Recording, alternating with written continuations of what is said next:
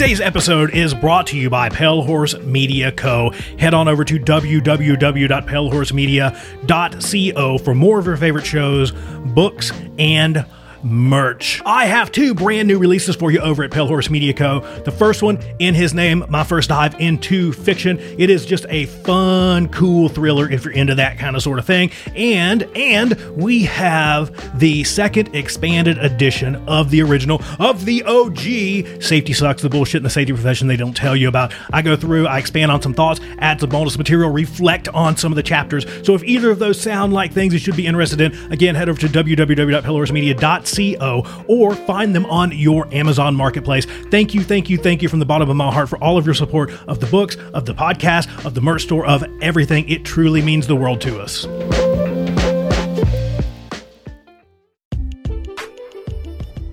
People are not the problem to control, they're the solution to our problems. Hey, everybody, Sam Goodman, the HOP Nerd here. Join us every week to dive into topics around human and organizational performance, organizational culture, and occupational safety and health. Together, we can make the world a better place to work.